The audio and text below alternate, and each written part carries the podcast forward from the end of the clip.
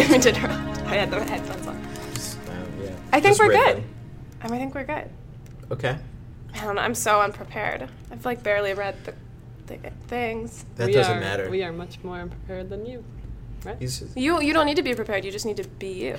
Mhm. So unless that's no longer true, yeah, I'm actually the only person who needs to be prepared because otherwise, like, this conversation's gonna like just crash. Um, okay, so welcome to Human Eye, a podcast about art with Max Guy and Miranda Javid. Yes. Um, we're sitting here with Allie Linn and Colin Alexander. Um, in BB. And we're inside of BB, the gallery that they run here in Baltimore, in addition to many of their other projects, including. Do you want me to mention Post Office? Is that something that. Yeah, I run a like a local arts criticism platform, blog, magazine that is uh, specifically about Baltimore artist-run spaces. So that uses BB as like a home sometimes. Otherwise, we both have our studios here, as well as five other people. Are they in the building? They're in the basement.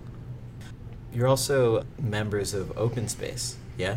Yeah. Okay. With Margot, who you Mhm. just talked to the other day. The Yeah. self proclaimed administrator. Yeah. it seemed like a. I mean, that's cool. I think administration's really important, but I think she was maybe. I assume she. I don't know. Do you think she was joking? No, I don't think she was joking. I just. I think Margot does a lot for open space, right? Like it was funny that oh, she Oh, was tons, making yeah. it seem like she's just like a note taker or. When she was out of town, it was definitely a, a notable change in pace. She really affects the the whole vibe of the meetings in a like really good way. Yeah, I think maybe when she said that, she was just differentiating between maybe like sitting back and just like brainstorming shows or programming, and it's just like so much of her life is doing the nitty gritty, Right. Like doing like the paperwork for open space, like the administrative work, like emails, just all of that stuff that goes into making it run properly. I'm, I'm hoping that part of this conversation will be about how official things become, essentially. Mm. And maybe maybe that's a good place to ask, you know. Wait, I want to uh, interrupt real quick. Yeah. I just before we get started on the actual interview part, Mhm. um, Allie, how did the bagels go? They were okay. Colin had one, so he can speak to it too. I feel like they came out of the oven and they looked really good. Yeah, so we were at, in the last episode we were recording. Allie was in the background making bagels. For those of you who didn't listen to that, uh, so Colin, what, what do you think of the bagels? The day of, it was incredible. It was like really beyond. Like I thought it tasted more like a biscuit than a bagel.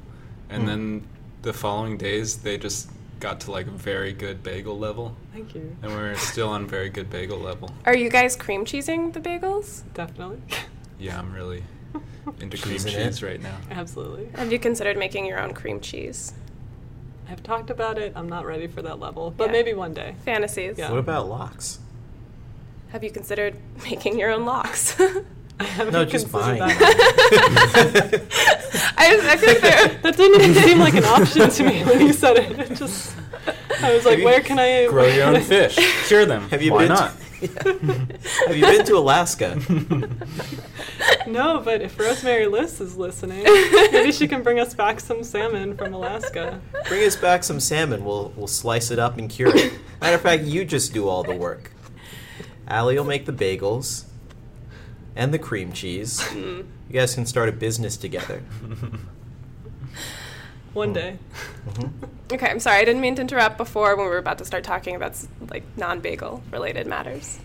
BB and bagels. Bagel, bagel, BB Bagel Shop. Keep bagel. coming. All right. So now, and maybe- now, and now, questions. maybe you guys can give us a brief chronology of the space and its organization. Sure. I guess we can just kind of bounce back and fill in things we forget. Yeah. So we graduated from Maryland Institute in 2014. And then after summer, we're kind of just on the grind of trying to find studio space somewhere in Baltimore. And we're doing kind of a feet on the ground vibe for a second before we found this storefront with our friends who were trying to open a 3D printing project called Jimmy Research, which has since changed forms many times. But it kind of started as a group of seven, where this ground floor space is just paid for by the studios in the basement. And so it's just kind of like could be anything. We started having meetings, and it was kind of like a, the most democratic time of figuring out what everyone was trying to do, what their interests were. I mean, I feel like it's funny when we think back to this space and its origins because it did start in a pretty different way than I think it exists now. Primarily because it kind of started as a space for Jimmy research with studios beneath, and then it slowly just evolved over time. Again, it started with six or seven of us, and since then, you know, it's just like the few years after college, a lot of people just come and go. People are like moving away, finding jobs. So it morphed into a couple different versions of the space, and then in the end, just basically because we were the, the two last people to have the time to commit to the space, and we're still like the most excited to make something happen on this first floor. Mm. It evolved more into we were just calling it an inter- interdisciplinary project space because we were interested in having exhibitions and shows, but also kind of keeping it open for lectures and workshops and different kind of ongoing programming. Interdisciplinary seems additive in a, in a sense because you could just say project space. So I'm curious about that. Yeah, we've talked about that a lot too. I, I recently decided I really wanted to go with the word intramural in all of these situations. And we were looking up intramural sports, and it's definitely not what I'm getting at, but as a word, I just prefer it over everything else. Yeah. Definitely has good phonics to it. Yeah. Well, what does it mean in the context of sports?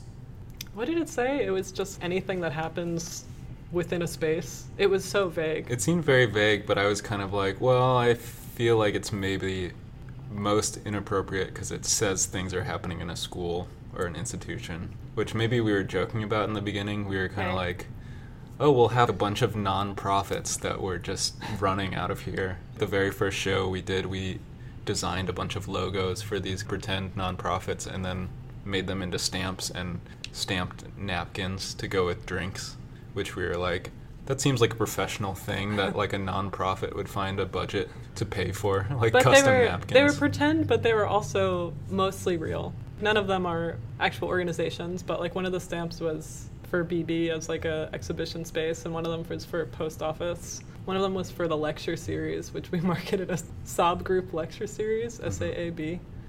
And I think we were like waiting for a cease and desist, and nobody nobody cares what you're doing when it's on such a small sc- scale. They What's do the if you're one? Disney.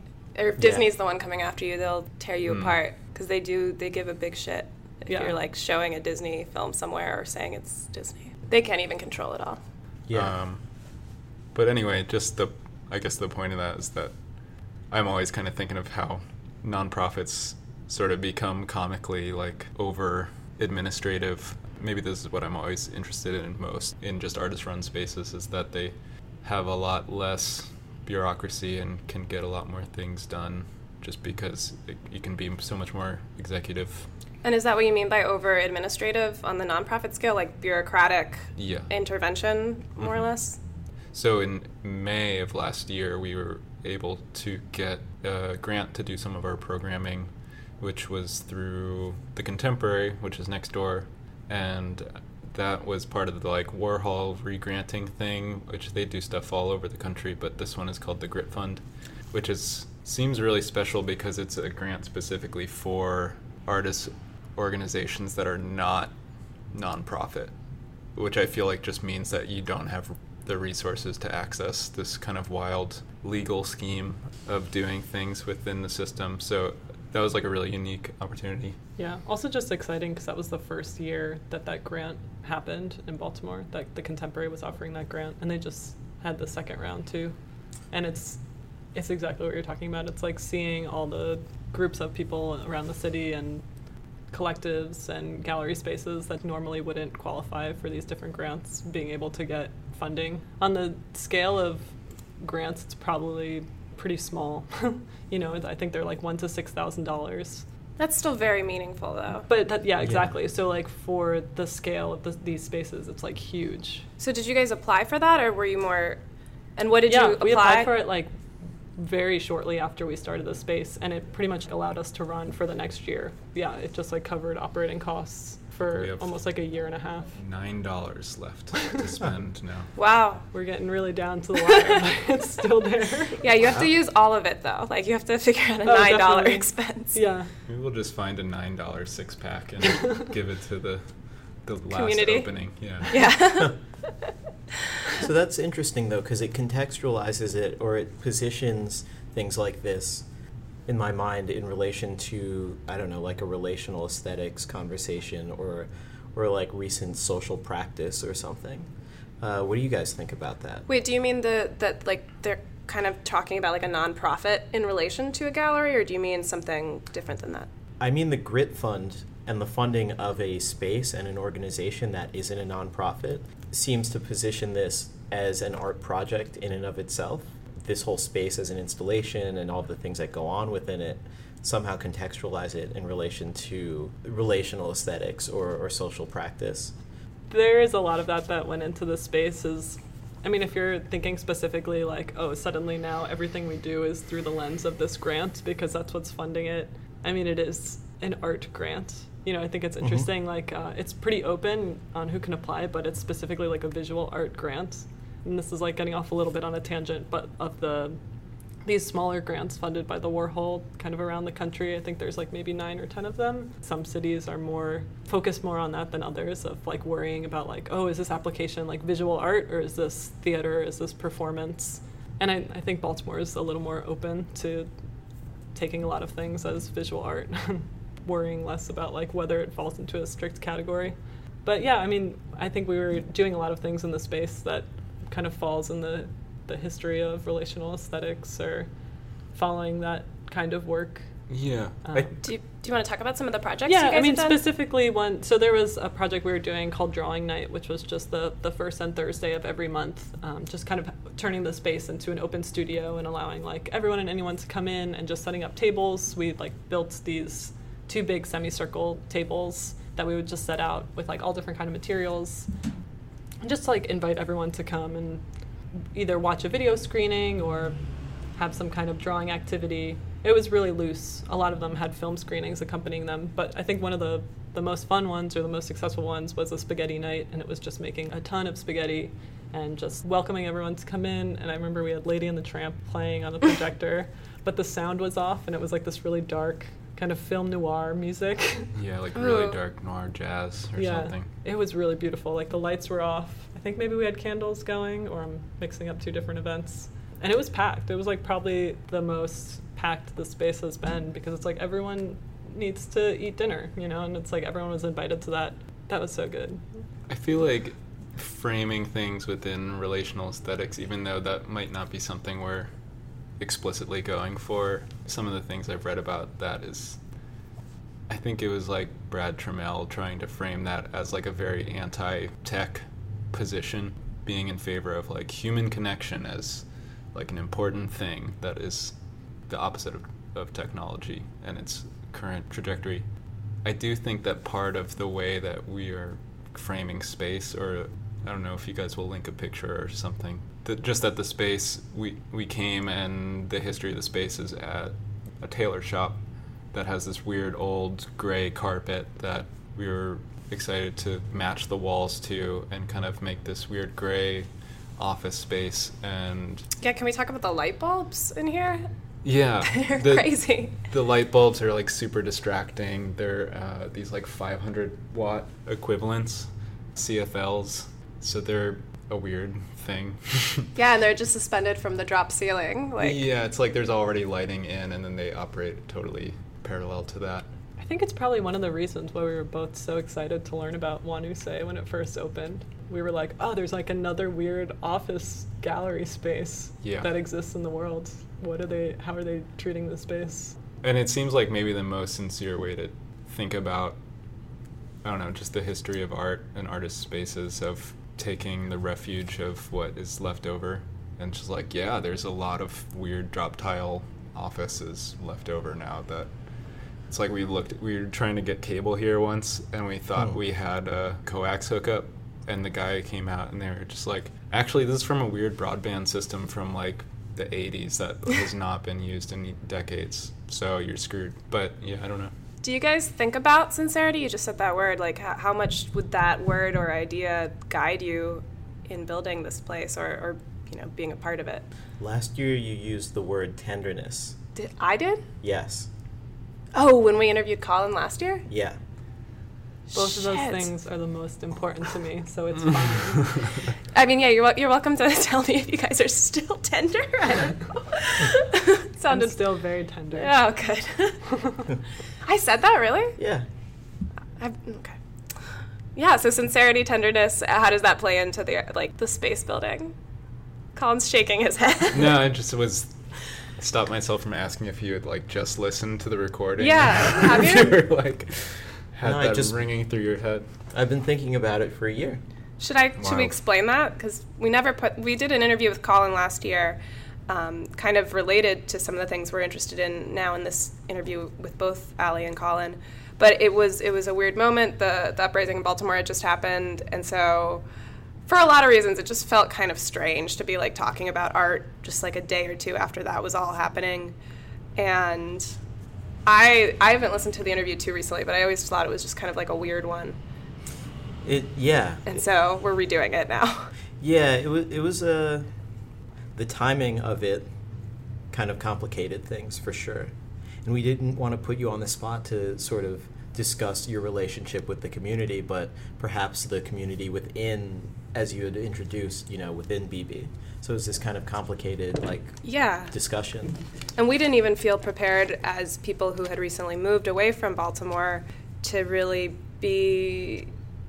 W- You know, we felt both, I think I can only speak for me maybe, but connected to Baltimore during that time very, very deeply. And but we also Yeah. didn't feel like we had the voice yet to like really be investigating that, especially like just two days. Like you guys were still having like the curfew and That was the weirdness. yeah, that's weird. Or it just Yeah. it was it was too, if we had done that interview like a week later, I think it maybe even would have been fine. But There were so many things in flux right then, and like a lot of questions. So Yeah. Yeah.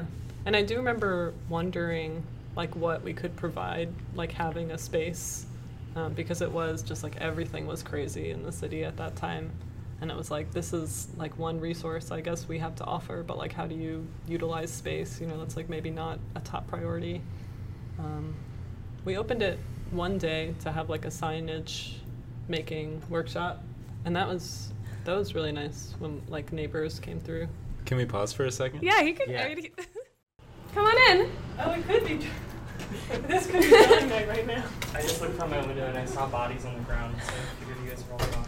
We're Oh. recording an interview for Max and I's podcast. Can I listen? Mhm. Do you want to say hello?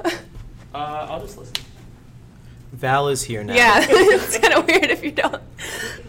Yeah, it's funny because the last episode we did, Allie was in the background the whole time. So Wait, I don't know if I, I can't remember if I told you this or if I told Colin later, but I felt so conscious of how much noise I was making in the kitchen that at one point I had to tear a piece of parchment paper and I went up to the third floor and did it in our room because I was like, this is Oh. gonna be so loud on their podcast. Like everything No. is gonna be here and it's gonna be like,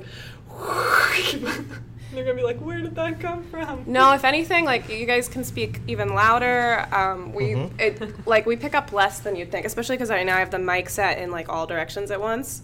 So uh, we'll have to de um, kind of reduce some of the hum already, and it'll drown out noises like that usually. Where were we? Oh, we were talking about sincerity and tenderness and this idea of the the community that is formed within here versus the surround.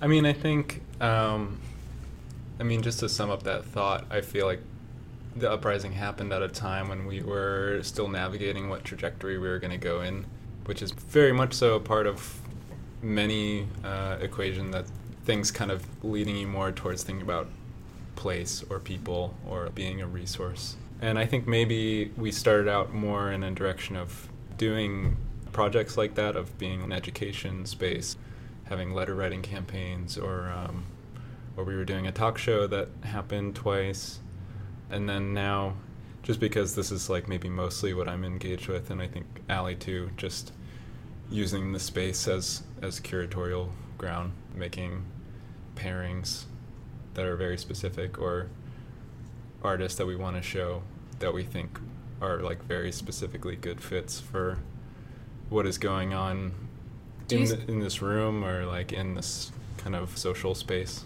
Do you see more straightforwardly curatorial work as being a transition or a difference from the more project space attitude, or do you think those are the same kind of outlook? I see it all just part of the history of the space. I, I know you're talking about more as like a trajectory moving towards one end, but I guess when I think back on the space, I just think of it as like all these things that happened.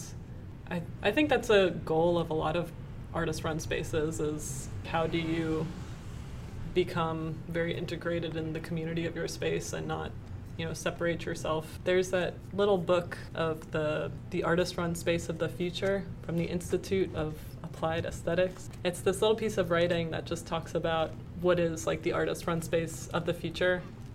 And it mentions that this like hypothetical space it's not indicated as like an artist run space or a gallery. It just either is like a an operation operating business or storefront or it's in someone's home very much integrated in its surroundings. Nothing is separating it. And i think that's always the goal and it's sometimes hard to do that because it you know it's inherently maybe different from how a family business is run. Next door we have the barber shop and i think we always had this dream of having this collaboration this ongoing collaboration between the barber shop and our space. And the reality of it is like that's someone's livelihood. They need to focus on running it as a business. Maybe they don't have the time to do Well- these after after work projects or something. The barber in there also has his paintings up all over the place. Yeah he's So- a really cool artist as well So somehow he is able to balance that. And I'm, I'm kind of curious about that because I also noticed uh, Colin reading Artist Run Spaces the other day. I forget the name of the editors. maurizio Gabriele. Yeah, we'll uh, we'll put it in the in the in the notes. Yeah. But uh, you know, throughout the book, there seems to be like a kind of emphasis on trial and error, transitioning from experimentation to the recognition of responsibility as an organizer, distilling to down to like certain processes. You know, whether it's curating or having some solid form. And so, if I, I wonder if that's a similar impulse. I wonder if the kind of distillation of something from like experimentation to something official or authoritative mhm. is a similar desire to like integrate with another space. I I bought that book at the Publications and Multiples Fair that happened in April, which is run by Open Space, and I had just done a kind of lecture slash collection of research. It was just like reading quotes that I was. It was very casual, just kind of reading things that I had found and thought was relevant to what I was what I was finding on artist run spaces, and that one kind of just jumped out at the exact right time. One of the things that really I locked onto about that was how it was framing artist run spaces as kind of historically with very specific notions of introducing art to a wider general public, specifically doing so through artist publications, and how that part of the shift in how artist run spaces are running now is that maybe they're primarily operating to market work of emerging artists.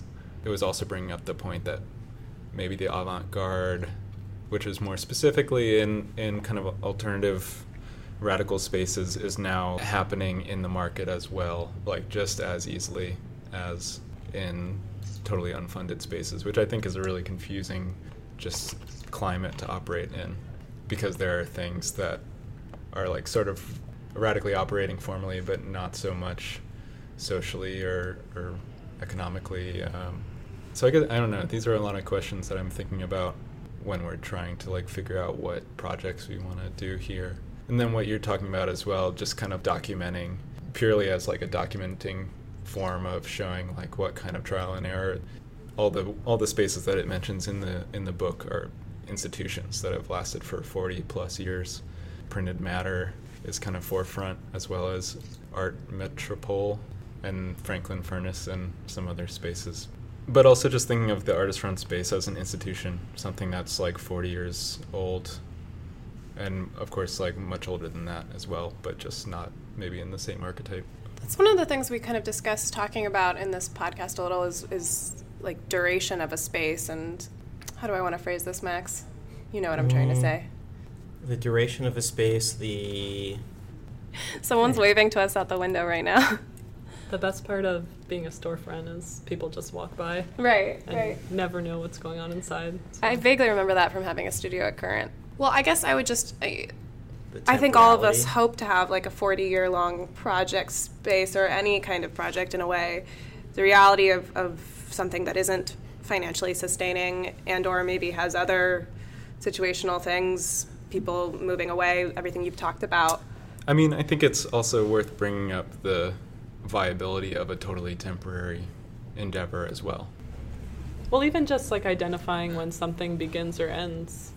Like if we're talking about continuing some kind of curatorial project when we're away in the woods, whatever that project is, you know, it's maybe unrealized right now, but Can we talk about that? It won't be like under the name of BB, but just like I don't know. I don't know if you consider that part of the same project or if it's like very different for you. We yeah, really talked about that. I guess I don't really have strong feelings about it, but I mean, I guess I'll answer Miranda. Um, so in September, we're gonna end the project, and it'll basically have been a two-year run of the space. Um, we're having our last show in a week or so, a week and a half, and it's gonna be Dina Kelberman, Oh, rad. I didn't know that. which should be great. Yeah. I think this space is going to be a really good fit for her. But I think, you know, running a space, and um, we were just talking about earlier Wanuse and them kind of just having a kind of similar office storefront or building location that was temporary and then it gets archived and that work sort of sits there in time in a kind of capsule or something. And I think it's something that happens here a lot as well of very like ephemeral projects that people can put all their their resources of time and and whatever they have left over from their day job or something into a project and then and then kind of exhaust themselves and then just end it which I think is kind of an important way to be able to operate as well. I was just at PS1 and they have an exhibition up right now called 40. Have you seen this? No, actually. Oh. Really good. It's basically a recreation of the first exhibition they ever had there, which I think was just called Rooms. And this would have been back in 1976, I want to say. And at the time, they had like 80 or so artists come in and just basically do whatever they wanted in each of the rooms of PS1. It was like the inaugural exhibition, and it was kind of the first large scale institution, maybe, of like an alternative space. Um, just because, as you probably know, listeners, PS1 is was a school, so it was one of like the first kind of unusual museum spaces, I guess. And so some of the installations are just completely reinstalled, and some of them they've like invited the artists back to do new installations in their rooms. And one of them, and I don't know the artist, and I even tried calling PS1 today to find the artist, and it was busy all day long. um, but it one of the rooms of PS1 in the original rooms exhibition and now in 40 was just painted this very light colored gray. And the first window it's on a corner and the first window the glass has been removed. And then for all the subsequent windows the window is slightly tinted so it gets like darker and darker Mm. until the last one is kind of a mirror finish. Mm. and it's just this beautiful like oasis in the otherwise like very hot and humid space of ps1 it's like this beautiful breeze is coming in and you can just see like the city skyline outside and I was just thinking about like what it was like to experience that secondhand as this kind of reinstalled installation and if that functions almost as like a period room or something, you know, it's like the same Mm. installation but now after what like 30 or 40 years of histories of like alternative spaces and artist run spaces. I'm- and yeah, just wondering like it I don't know, it's it's just a weird thing, like a interesting prompt for an exhibition and then something like our space, you know, it's going to end it never had any press. Like most people still, when I mention that I co-run the space, like most people in Baltimore don't know the space exists at all, which is kind of, I think, a fun, weird zone that we've occupied that we're in the Bromo district, which has gained a lot of notice, I think, in the past couple of years, and we still have no idea that this is a space. Kind of like crossing our fingers. One more show to not get any coverage. Yeah, we don't want any press, so we can like that can be our claim to fame. We never had a single person write about any In, of our in fairness, exhibition. Art F City has had Michael come through, and he's Yeah. mentioned things along with other. Art F City is our stuff. biggest fan. You know, I've seen documentation of your shows and text on your shows on um, on Art Viewer, which is what is it? It's an online catalog of exhibitions internationally. They actually use documentation of one of your shows as their as their advertising on Facebook. Someone just told us that. It's wild. It's true. Yeah. Yeah, well, it's interesting because it is right. It's kind of like a formula that you can follow to get represented on a, a website like that. And up until maybe two months ago, that was nothing that we, I think, were interested in or like even tried to do. And then in one of the last shows, Michael Bustle was showing work, and he's also just a great photographer, so he documented the show. And suddenly, he made the space that we like purposely have made the most impossible to document. He Hmm. like still made it look good. Why is it the lights? Is that a big part of it, or yeah, the gray? I mean, if you just think about like the perfect white cube space, Right, with it's- the pictures that like show up on Contemporary Art Daily and Art, Art Viewer and similar spaces, Right. It's like not the right Bleached. lights, Mhm. not the right floor, not the right proportions. Like it's very narrow. that must be the hardest part, actually. Yeah, Although we do have a photographer in here right now. Val, what do you think about that? I think this place looked great in pictures. Val doesn't want to be on the podcast. He's like staying so far away from us. I think it's kind of specifically that the space is dark, and then because the bulbs are 500 watts, basically they are extremely bright, and so they don't actually brighten the room up much. I mean, Michael was talking a lot about how much trouble he was having with it, which was kind of felt felt like good or something. Max is somebody in my life who's taught me a lot about activating multiple planes of space on a on like a viewer's level. And he, Mm. he I actually have learned more like domestic decorating from Max than like how to arrange artwork in a space. But I, I do notice that like in this space you go straight to the ceiling I think. And then you guys have artwork some of it at, at more traditional eye level at least with this installation. And then you have one piece way up high and then you have a TV on the floor but also the carpet kind of has this like draw. So there's a lot going on, and you're not ignoring parts of the room. I would say it's all very connected and aware. yeah. I mean, I think we're both really interested in site specificity, and it's just really fun to hang a show for us and Yeah. to come up with the premise of a show. Definitely, when we did our when we participated in the Artist Run Fair in Miami, that was so much fun to just finally have a a separate kind of off-site, very strange space to work in, and like have to deal with the architecture in there and all the elements of the space. And I guess at the the Artist Run Fair here in Baltimore too, with the aquarium show, I think it's just a very fun. Oh, I forgot fun about that aquarium show. That was a really great project. Who thought of that? Was that I can't remember. Yeah, I think we were was, just like uh, kicking around ideas. four people kind of in the gang at that time Jake Lazovic and Lucas Haroldson as well. I remember seeing pictures of it from far away because I'm so rarely here now, but Mhm. and thinking that feels right. There's something about that that feels really good and, and It was definitely an ode to Pierre Huyghe for me because that's one of my favorite artists of all time. Of So- course. So, the aquarium piece with the Brancusi like sleeping muse, I love that one very much. And then um, we didn't see this one until after, but at the new museum Triennial, the Antoine Catala, Catala, The E3 piece. yeah, Yeah. there was another fish tank piece that was really nice. Yeah. I mean, it's interesting because it's like certain certain things just like attract people. for me apparently aquariums. At the triennial, no, I mean it was like seeing people react to the triennial piece too. Is like they just flock to it because it's bright and it's water. Right. Well, let me also just postulate, because I can do that. Uh, well, like the aquarium, it's like a little room. It's like a maquette, and that's always some, there's something charming about that. But it's not for us. It's not like for imagining how an architectural space will run. I mean, that was definitely my favorite part of that Huh. piece was being able. It had just the one betta fish that was kind of. I don't know. Or maybe tow truck. It It- was conflicting names. It was names? Gladys. We had two. We got two. Okay. Allie's was Gladys and mine was tow truck. Um, but so then you're you're kind of looking on this miniature space, and I feel like you can't help but project your subjective self on this little wandering creature that has the artwork, you know, five, six times of their body, and it would be a pretty good gallery to be in. Yeah, definitely watching the fish navigate the art show is a very hypnotizing thing. Of course, right? Art's like supposed to be one of those things that only humans have, although the whole elephant issue is, is a question, but you know, whether like elephants paint or not. Max looks really something's going on. You've on. seen the videos. No. You haven't? No what? I heard they got trained. yeah, I mean I, I think I heard it was a really violent training, and then I suddenly couldn't watch those videos anymore because it was just really sad.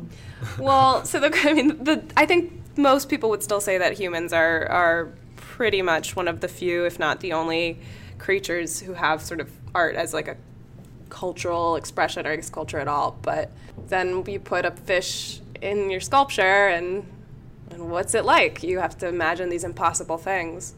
In some ways, that's always happening when you're making things, but it's it's much more funny. There's like humor in it to me when I when I saw the photos of, of that. that show specifically, I think, was like a sneaky way to make something very accessible, because people just love to look at it for sure, you know. But then they're also enjoying things that are maybe otherwise they would, I don't know, wave off and be like, "Oh, this is art," uh, because I mean, in that setting, it the is works in it tank were so nice. it's like a pretty unique showing situation because it's just happening in the middle of this like funnel cake fair, and everyone just has no idea what they're looking at. Right. They're just like trying to buy very expensive beers, and then suddenly they're like in this garage fair that they weren't expecting to be in. Because Artscape is weird as fuck to begin with. Like Yeah. the larger. It's like the numbers are like fifty thousand viewers or something.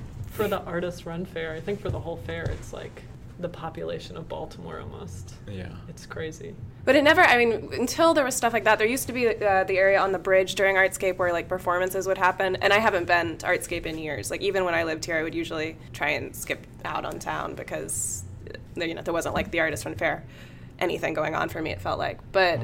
I was just like it was always so weird that it was called Artscape because it just never quite felt right to me. Like that this was art. I mean, maybe it clearly was because there were all these booths with like people's paintings and things. But Yeah, I mean, I think it's a pretty traditional like street fair. Yeah, know, where it the is. Emphasis is on food, and I don't know what else happens at Artscape. There are lots of booths. They can't all be food. I think They some had crafts. a, I think Funkadelic play. Music that is really cool. good sometimes. Yeah, I saw Al Green there with my mom many years ago, and it was amazing. Yeah. that's so cool. Yeah, that brings it back. Are there any good bands playing this year? Do you guys know? I haven't looked.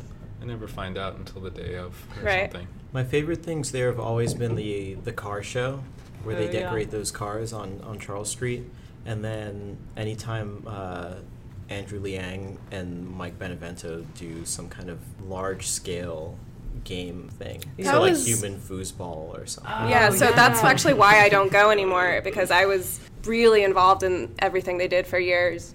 But it usually meant that Artscape weekend was like this really stressful time for me because I was still during that time working at the farmers markets here, and also my employer would sometimes have a food stand at Artscape too. So I just remember years and years of just like being sweaty and like surrounded by drunk people who didn't quite get it, but were just happy to be playing a game. I mean, that's that, I guess that was a pretty successful piece that they made in I terms forgot of engaging. about human foosball. yeah, it's awesome. That was amazing. Some of the best memories of Baltimore for me. really, Yeah. really, And whack a mole and pinball. Yeah, and I I mean what's what's odd to me about that is now I'm just thinking about the connection between this like micro exhibition and that. But um, Wait, you mean the, the fish tank and human foosball? yes, That's a great comparison. Yeah, really beautiful. that's all, that's all I got though. Uh, Or fucked up, I don't know. it just makes, like, yeah, all these participants. Yeah, and I mean, if anything, I, I it makes me wonder if it's telling of the kind of relationship that artists have to the city now. You know, because there wasn't an artist-run art fair for a long time. There wasn't. There, there was wasn't a separation. something. There was the bridge. Right. There was this area. There was The that bridge one was section. always like the oasis. I but think. or was that just? I mean, call each other out on this. Call me out on this. Is that just because we were part of a specific art community in Baltimore and like Maybe. coming out of the MICA world, or even just being a part of these kinds of artist-run spaces? Was it just that I was like, oh well, the, the only thing that's really art here, are like what my friends are doing, and that's kind of not fair. I mean, I would also say to that that 50% of the artists on that bridge were people we were familiar with. So there's like a whole More. other 50% or like, yeah, 60, 70, whatever. But everyone else around that bridge, or probably near the artist run, is artist run art fair or artist run fair? Artist run art fair. Okay. The people, I mean, I just remember some very drunken, sweaty, terrifying, I don't know. I mean, the, the rest of Artscape is like, It's a mess. yeah. I mean, maybe that's total shit beautiful. show. It's great. Maybe it's art. But then even on the bridge, you know, it was that. Oh, yeah. I mean, I so we were all very, yeah. Yeah. Um, I mean, I wonder if this is like a conversation about like the separation between the two, uh, or like the the kind of officiating, if that's the word for it, uh, or like authorizing of of certain art. Right. It's very related to the project here that you guys are talking about. Like, who gets to decide what's the art space, or like why why isn't this room that's got this carpet and this drop ceiling not considered a gallery normally? I also kind of want to go back a little bit to the impulse to like archive or document things. And, you know, like on one end, you have like this publishing and proliferation kind of impulse. On the other end, a lot of those project spaces in the in the book, in artist run spaces, they became organizations out of like a responsibility towards a, a certain community, not necessarily putting the work out there, but documenting and caring for things that they had inherited from from that generation kind of an experimental space that needed to somehow legitimize itself in order to protect everything that it had ever done. You know, uh, I mean, I think that Franklin Furnace Archives is like a pretty good example from that book of that. So it was a performance and like experimental venue that was subject to a lot of, I, I want to say, a lot of zoning laws, and eventually became an archive for avant-garde performance. And so in that, the whole process of experimentation kind of distilled into it being an archive and being a space to like protect performers. And now when we start spaces we're kind of doing the opposite. We're like we're doing You mean we're protecting like a community before the artists themselves, or? No no. Maybe what i mean is there, there's a kind of reversal. We think about the name. We think about um, something consi- like certain forms of consistency in order to proliferate uh, what's going on and maybe the nature of things was was uh, that these performance venues, et cetera, were were localized in a different way, and now we have this kind of internet of, of art. I mean, it's interesting because there is that flip a bit, I think, but also I feel like the moment that you start going into archives of net art and stuff, you just realize how ephemeral the internet really is, you know, something we take for granted as just like, oh, there's so much images. It's just all going, it's like saved on these hard drives and we like take it for granted. I guess I'm just gonna clarify your question, but that you're Mhm. you're saying that part of the professionalization of becoming like 501c3 for a lot of these spaces that the the archives just would have disappeared and that they would have um, not become kind of like canonized Yeah, or maybe it's not even it's not even about like the the canonizing, Mhm. but a feeling of responsibility towards towards like safeguarding your your friend or somebody who you've worked with. or just visibility for like a conviction in a in an idea or something Yeah.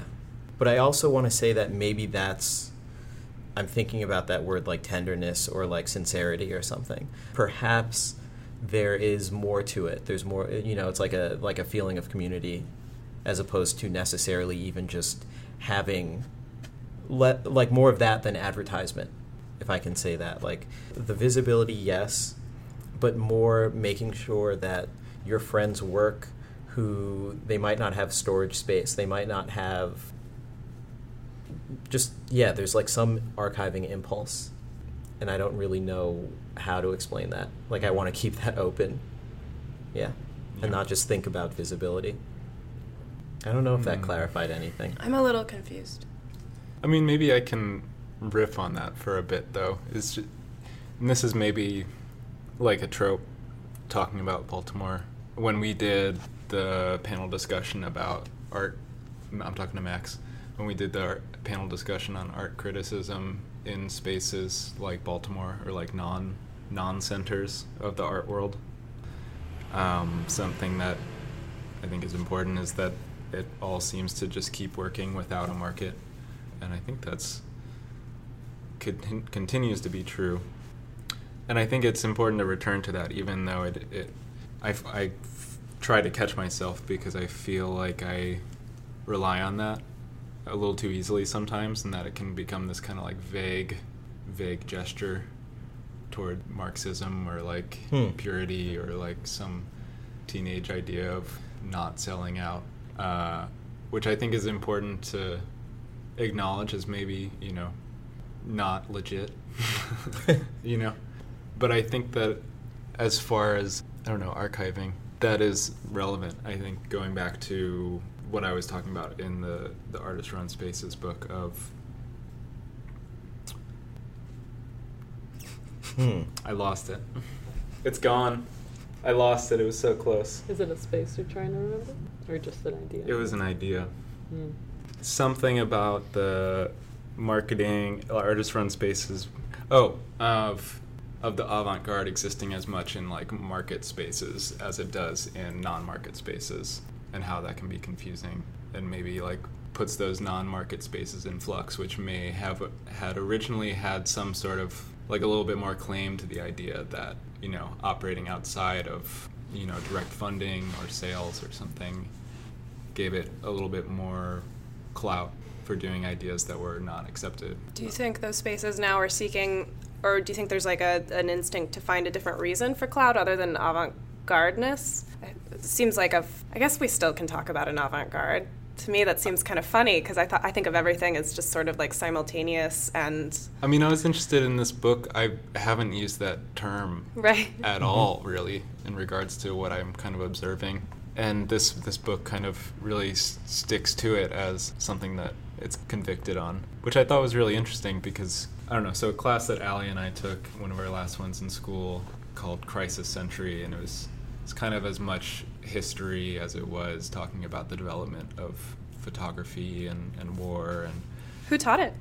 I think the guy's name was Tim Druckrey Timothy Druckrey, yeah. and he was you know kind of hammered in our heads he was like you know avant-garde is like a really empty term at this point you know it doesn't mean anything but when it did It really meant it. it meant something that was the way that he was putting it in terms of was saying work that was very actively going against the inertia of whatever cultural locomotive there was Right. Mm. Like I've always been taught that the avant-garde, first of all, it being a military term, you're the front guard, you're the front of this movement, and it has actual life or death repercussions. And that when people like Malevich were using it during the October Revolution, it was like, let's think about a, a culture or a society where art isn't auxiliary to the social change. Like art is the social change, or is it part of it? And it's meaningful. And if I paint this red square and it's really like challenging everything about aesthetics that's ever been, that's that's as big a deal as anything that could could change our world and system. Which is so hard for me personally, probably all of us, to really relate to because it's never been the world I've lived in, and it's certainly never been the kind of thing where I like walk into a space where there's a red square being shown, and I'm like, yes, overthrow the regime. I think part of that also is just, and maybe uh, you know, it's easy to just start talking about the internet, but the way it has affected communities and like what people think is mass culture or what they see as the locomotive or something. It, worlds have gotten smaller and and multiplied in my mind. You can very easily be at the center of your world, even if it's like very small. If that means like contemporary art or furry conventions or you know whatever kind of subculture you're interested in. So the idea of subverting a mass culture is, seems less relevant, particularly because that you're kind of always you can just find yourself at, at the center of whatever you want to. Right. Well, maybe our generation or our, our moment still needs to figure out what that would mean. Whether if we're all kind of collectively a part of action or separate simultaneous cultures, then how does like over if we really wanted to see change in some way, what would we have to do? Yeah, and what form would the statement take? You know, I mean, I, I guess the one thing that I'm thinking about as you know, art not being uh, auxiliary, is that a lot of these, like uh, Malevich would have a manifesto. You Yeah. know, which I suppose I I don't see very often today. And if you do see it, it's it's a cultural, it's a nod to a history more than it is an action. But we do see open letters. I don't know that I'm always quite fond of them, but I think that that's taken the place of a manifesto in many ways. When you say something like to one person in, in written form, but it's really broadcasted all over the internet. That's kind of funny you say that because we've both written open letters. We have. Yeah, What open letter did I write? You wrote an open letter on your website last year. Oh, I did. That was an open letter. Yeah. Man, yeah, I wrote a. I wrote Is a. your studio B sides? Yeah. Mhm. I was just like trying to. I had quit my job and was trying to be an artist, but it was really confusing how to, to take risks when I, I didn't know whether to go towards what was working or whether quitting my job meant something was going to happen and develop. And it was really kind of like messing with me. But that's true. What open letter did you write? I just write a lot of epistolary writing. So, like a lot of letters to people writing about their art. That's my form of criticism, or a form. Right. You, you often use the letter form, right, to write something that was you were usually invited to write that could otherwise be like a formal essay. There's, Uh, that, there's that letter to Sophia Levy about her work as a ball of violence. Yeah. That's one of my favorite things he's ever written. It's so good. Really, really good. Thank Good you. ones to Minku too. Yeah, letter writing is. I mean, yeah, there's this kind of personal, interpersonal, or like impersonal thing that happens when you publish something that's directed to somebody else. I'm trying to. I'm like looking back at my questions. and Yeah, we probably have like t- 15, 20 more minutes if we want it. Mhm. And so if there's anything that you want to make sure you get in. Thanks for bringing up that uh, issue of purity or like not selling out. I've never really figured out a, a good way of articulating that. It's funny to identify that within whatever your kind of array of intuitive feelings is, you know. My first curatorial internship was archiving somebody's collection that they had just inherited because their friend had uh, died. We weren't quite sure what to do with it, but it needed to be organized and eventually placed in in some uh, in the care of either a museum or who knows what. Nonetheless, it needed to be archived, and so there's always this kind of assumption that the work will have some sort of visibility. I suppose what I mean is the intensity of the visibility being are we going to like constantly broadcast all of this stuff? Or are we just going to let it be here? If somebody looks for it, there's a website, there's this or that. Kind of in the same way that you guys are, are you're, you're seeing whether or not somebody's going to write about your next, uh, your last show. In particular, with Bb's branding, then, like the level of advertising it, it, it, it's been interesting to see that you guys have like a very consistent way of, of like advertising all of your shows. You know like the poster like you have a specific flyer design. I guess thinking about the the branding of the project versus the infrastructure of the space what takes precedence and how does the branding become a sort of infrastructural thing in and of itself? Is there a balance between the two wonder if you want to talk about the posters because I remember the first time you made one of those very simple, kind of straightforward paragraph of information. hmm My first reaction was like, ah, this looks too close to the Spiral Cinema posters. Really? Yeah. For sure. I was definitely, I mean, I see everything. so I He was like, sees all. what was that? What was that really good Omniscient. Spiral Cinema one? Was the one with? Uh, I didn't even go to the event. Uh, the Jimmy Joe Roche. It's kind of uh, like on an orange. Yeah. That one, orange background. Yeah, and it's just using like all the information as uh, as footnotes. yeah That's great. And then and then you know, I think we I think the first show that we did here like within that sort of program was uh, Fiona Sargent and um, it was a show of of her ready-mades and her uh, designed miniature architecture pieces that she had been kind of I don't know, she would set them up kind of like within cake molds and thinking of this all this stuff within like a food context and I think that Jordan's project Franklin Street had ended by then. He was also doing just very straightforward text on color, but it was always kind of like uh, I don't know, seemed a little bit more like there was an attitude to it or something. he always like kind of has that no matter what. And you feel like yours there that was an attitude that was what would be the word you'd use? I don't know. It was like uh, had all the information you would ever need. I think to find the space, know like what what this space usually had going on in it, Mhm. what kind of context it was being placed within. I feel like it's important to know what neighborhood it's in, so people like don't just have a random address. They have like an idea of like, oh, it's kind of south of me, or that we're calling it an interdisciplinary project space, which may mean nothing to you, or it may just be like, that sounds fun. I don't Mhm. know.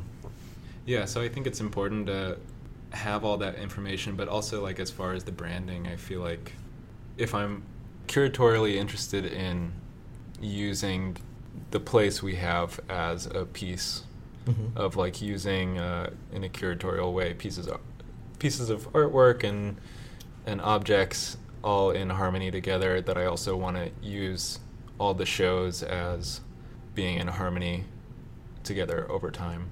So trying to think of the project as one cohesive thing as well in that way. We were just talking about that a little bit before recording of what it's like to critique a whole curatorial project over time rather than just like a biennial or, or something. In the Venice Biennale four years ago, I think there was a recreation of a show called When Attitudes Become Form. And I'm just wondering about, and Allie, you had mentioned this too, like the recreation of exhibitions Mhm. as a sort of a way of like critiquing things. How like an exhibition becomes like a whole piece in and of itself.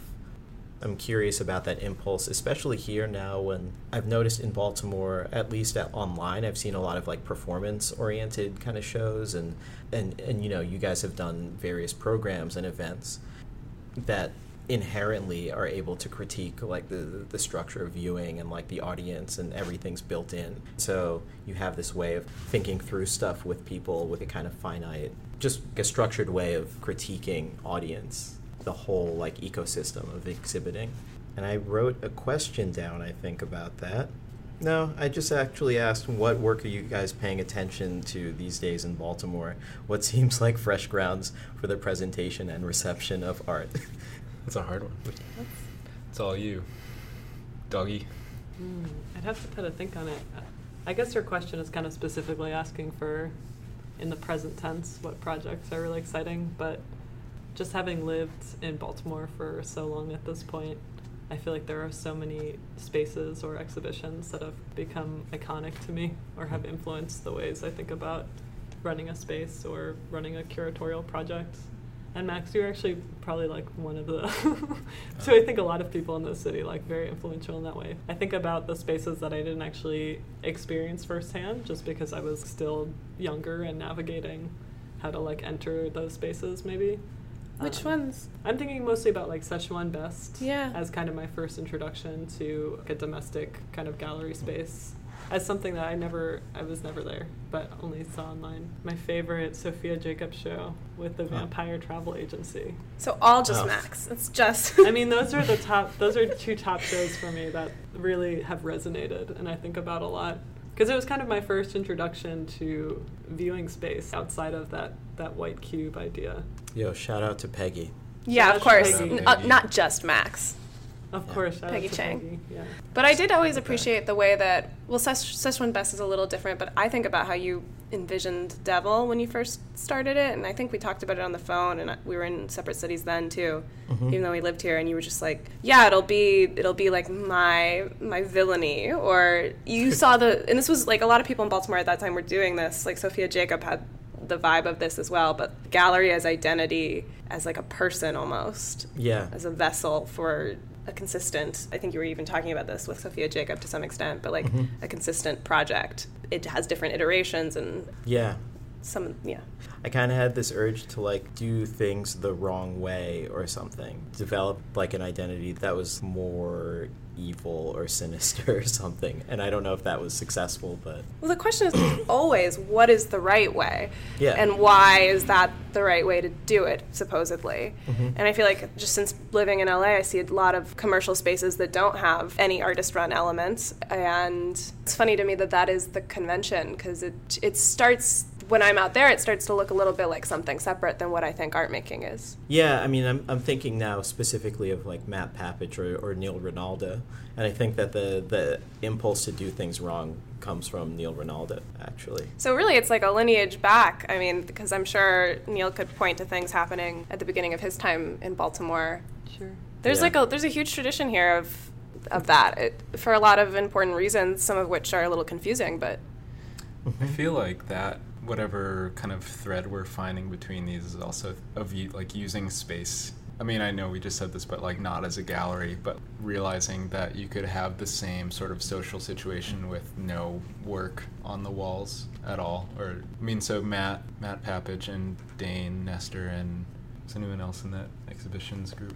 Nick from the compound. They they got oh, the BDC. You take it? No, you're not. Oh. I thought we were talking about that I participation park, like circa. I would have to ask about that later. But so they also got a Grit Fund award for a project called Exhibitions. It was I'm gonna take words out of Allie's mouth on this that it was like the kind of thing and well, I don't know, maybe I shouldn't say this. The language they were using to describe their work could be used to describe like a very community oriented project and then you like get to the project itself and it turns out it, that it's like actually just like throwing ragers oh, I did hear about this Which actually. could be synonymous. giving back to the community. Their ragers, for the record, are usually have a lot of different social strands to them. Is that right? Yeah, Yeah, like maybe the- that's the most successful Right. way to have like a Mhm. Spaghetti dinner. I mean, that's the same kind of. Chance gets lucky. They're all kind of these like theatrical performance things that are just I don't know, they're like fundamentally critical of like human and social interaction, but also in ways that make you really paranoid at times or like make you feel like part of the crowd or it's just often this self-awareness. You can go and just enjoy yourself, but you can also go and be like I'm on a movie set.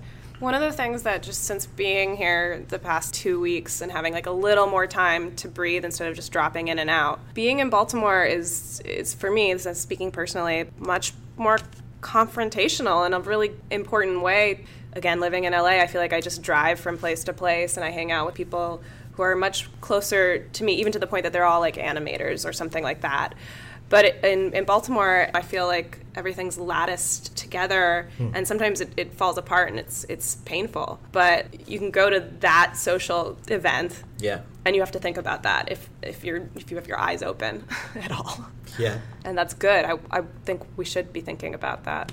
But then again, I moved away, so what do I know? And you're also now just reminding me of all of the exhibitions and events in Baltimore that I experienced in my like formative high school years that I haven't thought about in so long. And maybe the, maybe the scene here, you know, whatever that means, is like moving more towards that again. If, if like performance and theater is kind of coming back, the ebb and flow has maybe like shifted. But experiencing like rooms play in high school and Yeah. You were in high school then? I was in high school then, and like the first transmodern, maybe it wasn't Yeah. the first. Tran- the first transmodern I remember. I'd have to look back and see what year that was. That is so cool. I'm jealous. Yeah. I think uh, that's, that's so it was cool. amazing. So it's like the added high of being like you know 16 or 17 and being like I don't you know like my curfew's a little later tonight. like I can experience that, not knowing anyone. You know, it's like so different now to go out to an event like that and you're like pretty familiar with the crowd. But when when there's that like generational gap or something, Yeah. it's such a different experience. the copycat theater even though i wasn't a teenager at that or i guess maybe i was i don't know but it, i was in college Mhm. that was super important to my own development or just ideas about what an art making space could be which of course evolves into rooms play Mm-hmm. Yeah, that was, I don't know, incredibly radical. The people, and then to be able to go there after a play was deconstructed and know the people who were living there was also a very important thing. I ended up living in copycat theater for about two years after not directly after it, but after maybe like two cycles or a cycle after it. And my I remember moving into my room and there was just a hole in the wall between my room and then adjacent bedroom. And we were like, "Oh, what is this from?" And they're like, "Oh, that's from Rooms Play." And we were like, "Wasn't that like 2 years ago?" And they're like, "Yeah, but we need to fix it." yeah, those Which is- spaces are so laden with those histories. you know, Yeah, it's stuck around for a really feel it long so time. Because I remember in that apartment too, that was B403. I think there was like a, a section of the floor that was like red and white striped, and like I remember that room. I remember someone like in that like peppermint room. Yeah. Hmm. Oh, that room. That's crazy. All this stuff just stays around for so long. Yeah. Yeah. Maybe this is kind of a good place to leave it. Is like sort of with with all those generations in mind, future and past.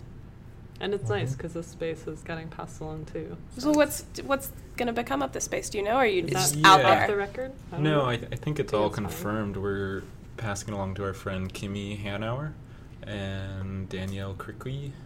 Kimi runs a project called Press Press, and Danielle is part of a duo that runs Acres, which is kind of an annual publication. And I think they're just they're gonna turn it into a kind of a library space. Incredible. I didn't know Um, that yet, but that's that's so cool. Yeah, Yeah. it's gonna be great. We're definitely very stoked that it's going anywhere, and the fact that it's going to like good friends is really nice. And It's like kind of one of the reasons why we were sort of like trying to be public about us leaving and ending this project so we could be like, this space is in the air Yeah. and you could start a project, you know, which is great. That Very cheap.